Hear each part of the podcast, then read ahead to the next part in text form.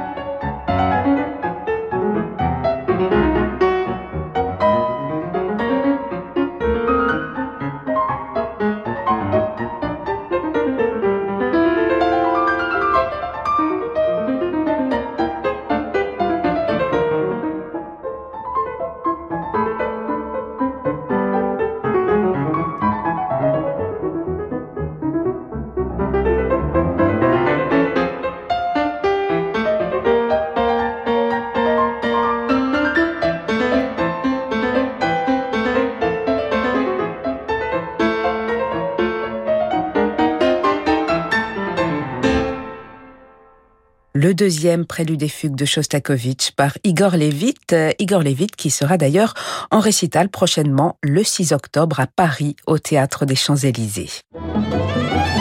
L'Or Maison sur Radio Classique. L'Opéra national de Paris vient de rouvrir ses portes, entame donc sa nouvelle saison qui marquera ses grandes retrouvailles avec le public. Première saison conçue par Alexander Neff que je suis allée à cette occasion rencontrer et qui nous éclairera ainsi ce soir sur euh, sa conception d'une programmation lyrique. Alors dans quel état d'esprit aborde-t-il cette rentrée? C'est la première question que je lui ai posée. On l'écoute.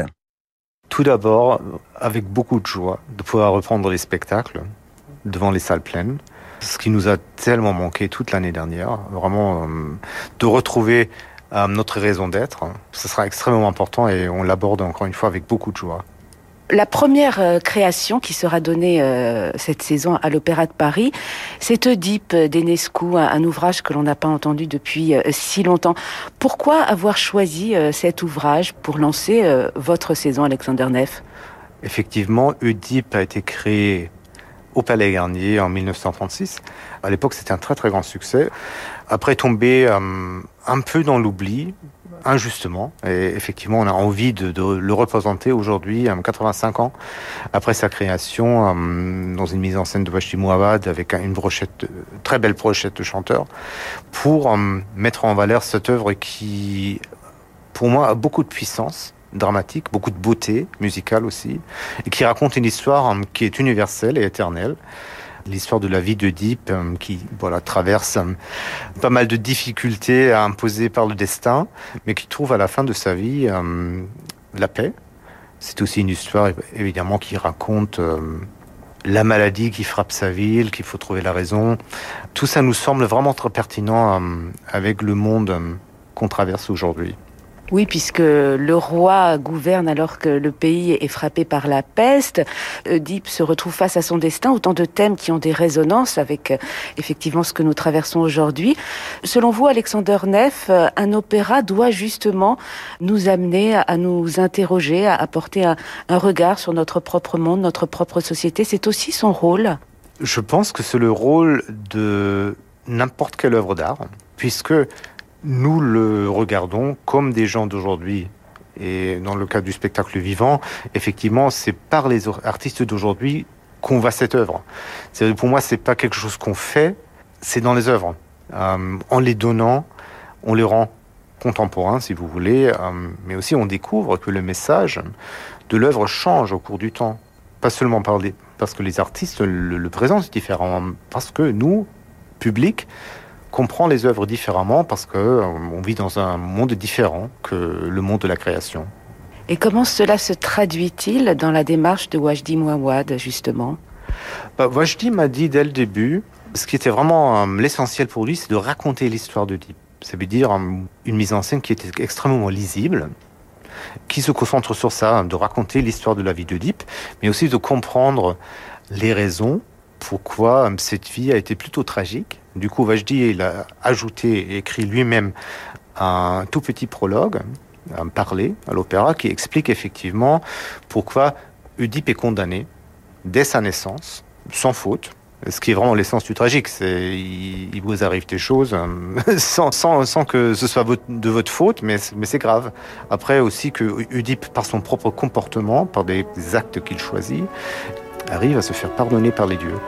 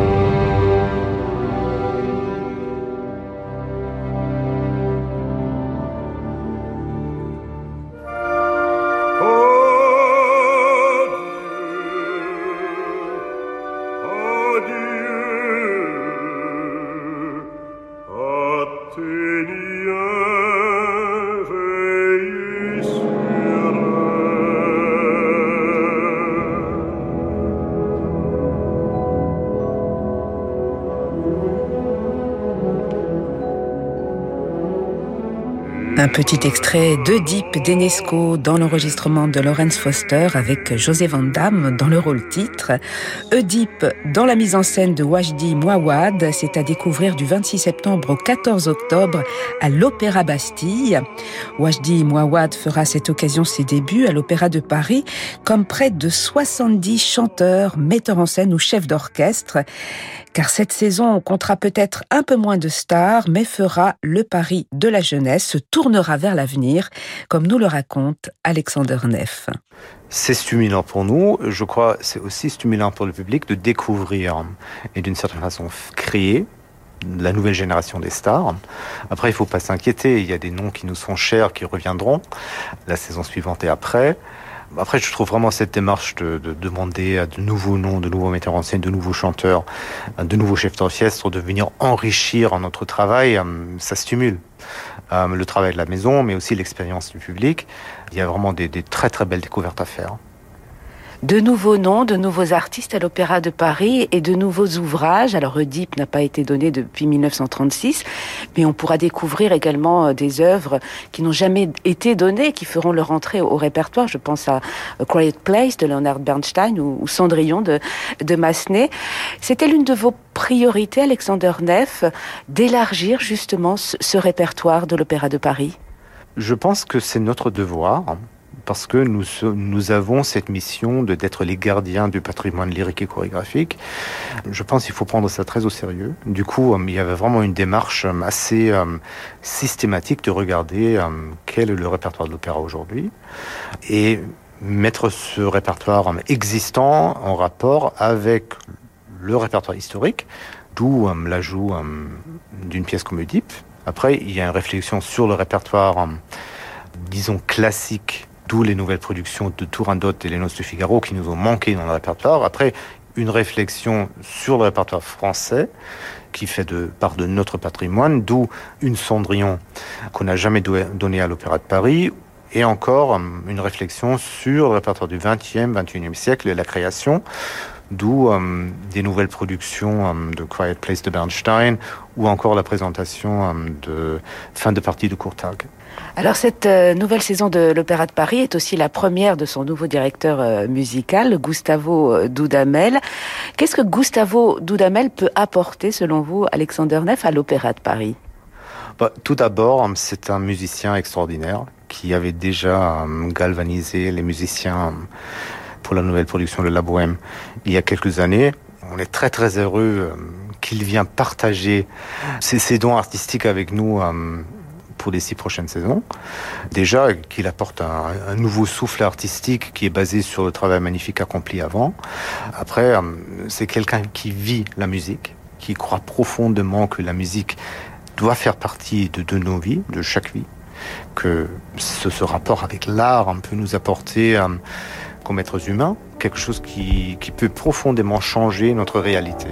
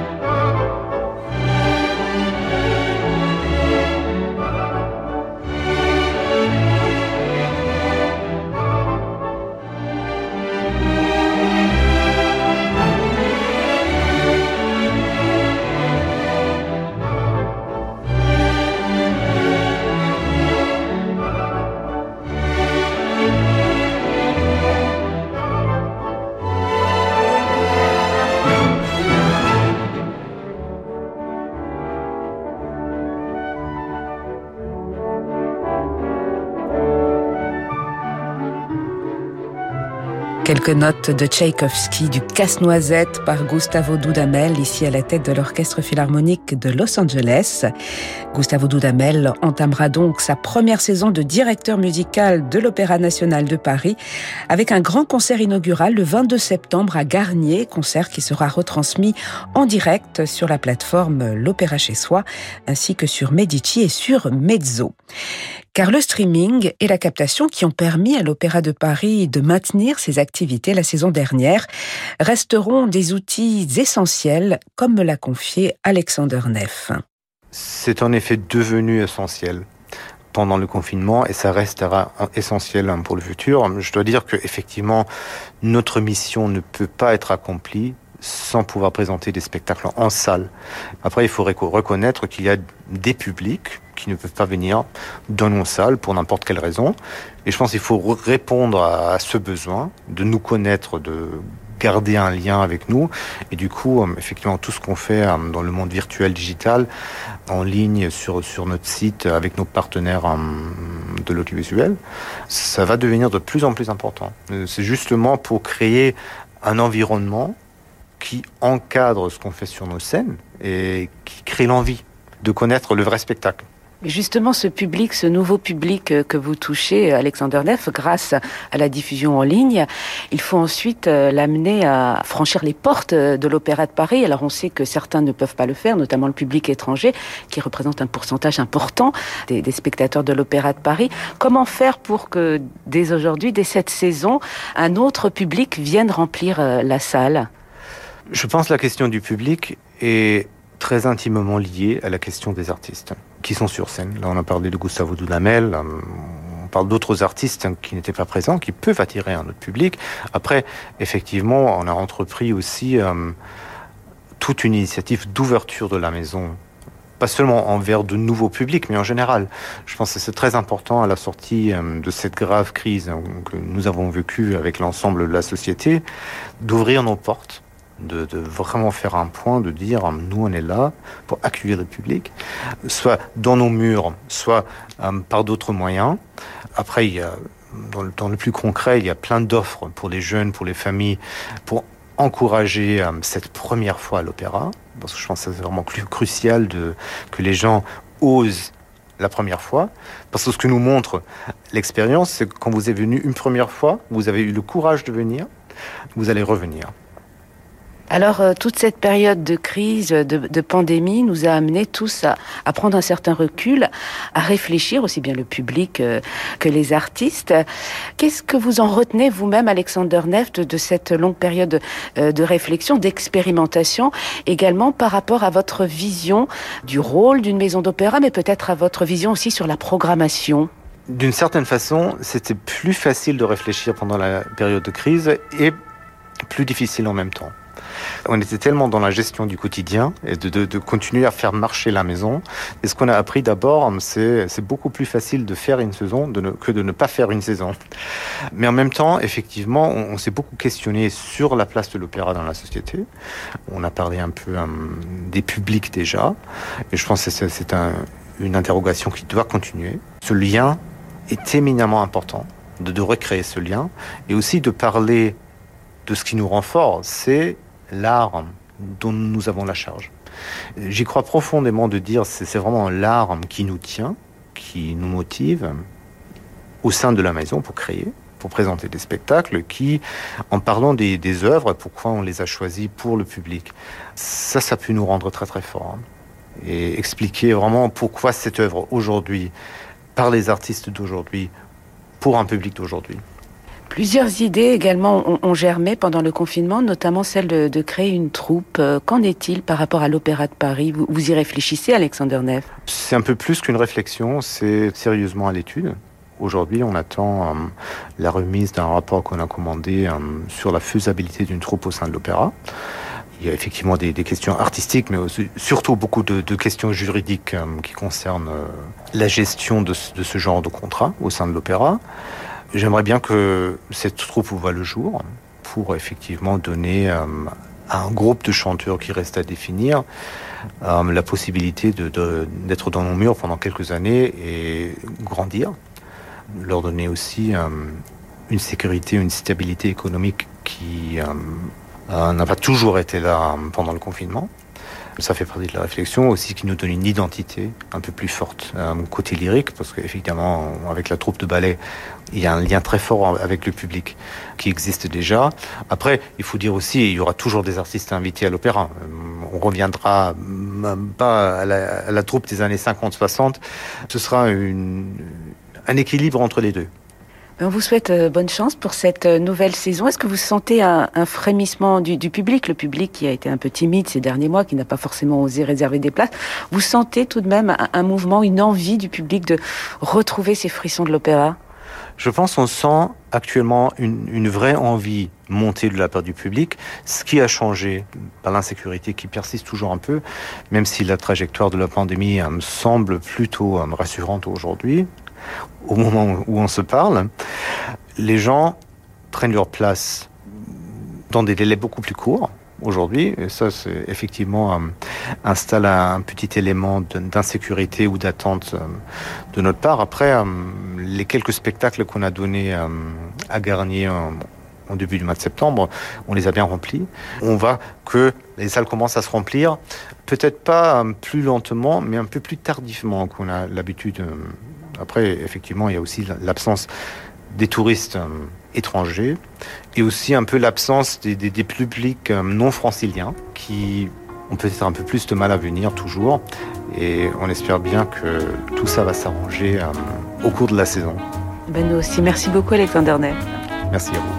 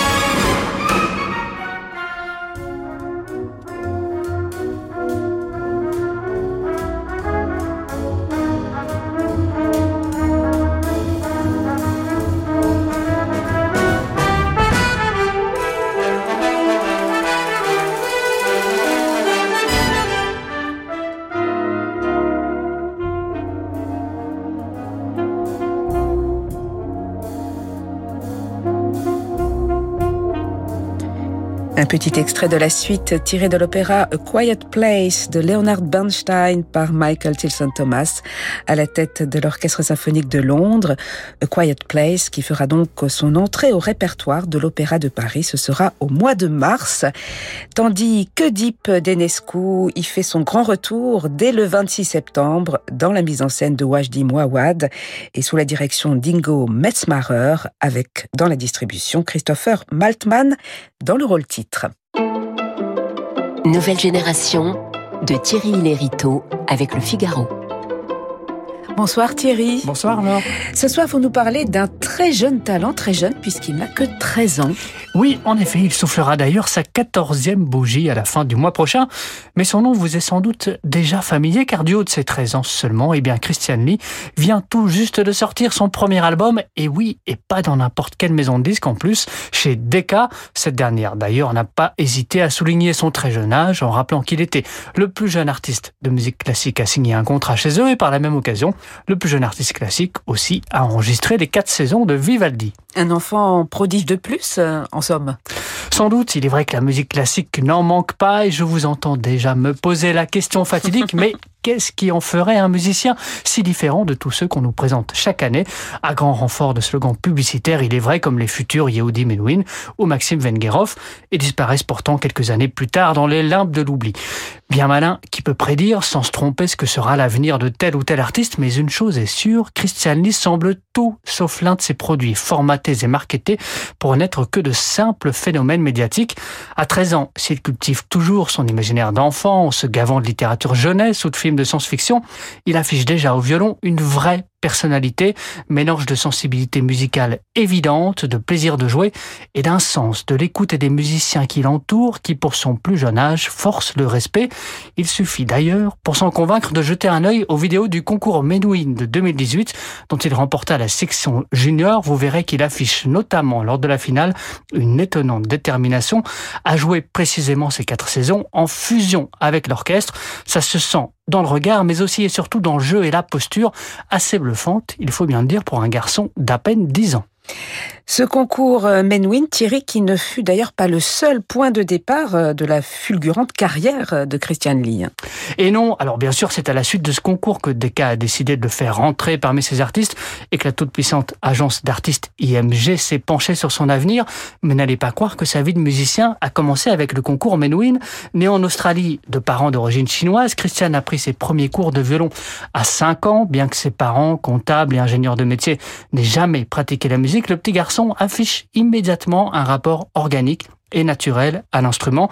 Une simplicité d'approche qui séduira d'ailleurs jusque violoniste australien Robin Wilson, prof à l'université de Sydney, directeur de la classe de violon du conservatoire de Melbourne, qui a depuis Christian sous son aile, mais aussi et surtout les jurés du premier concours junior qu'il remporte seulement un an après avoir débuté l'instrument, le Golden Beijing International Competition, dont il rafle, accrochez-vous bien, le premier prix dans sa catégorie à l'âge de 6 ans.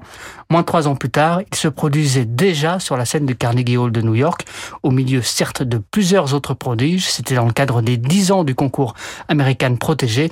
Et bien gageons que ce ne sera sans doute pas la dernière fois.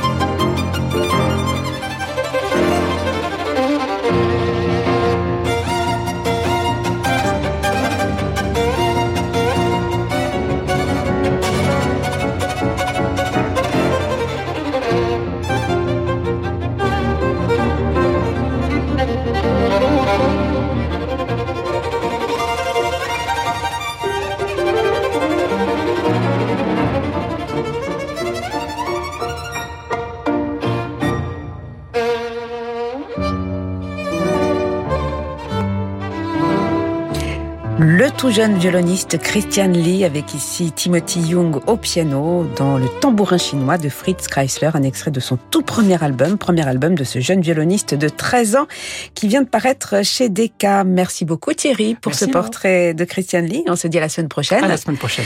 Demain, nous serons en compagnie d'un autre violoniste confirmé, lui, depuis déjà des années. C'est David Grimal qui viendra nous parler de sa riche actualité discographique. Merci à Bertrand Dorini pour la réalisation de cette émission. Très belle soirée qui se poursuit sur Radio Classique avec Francis Drezel.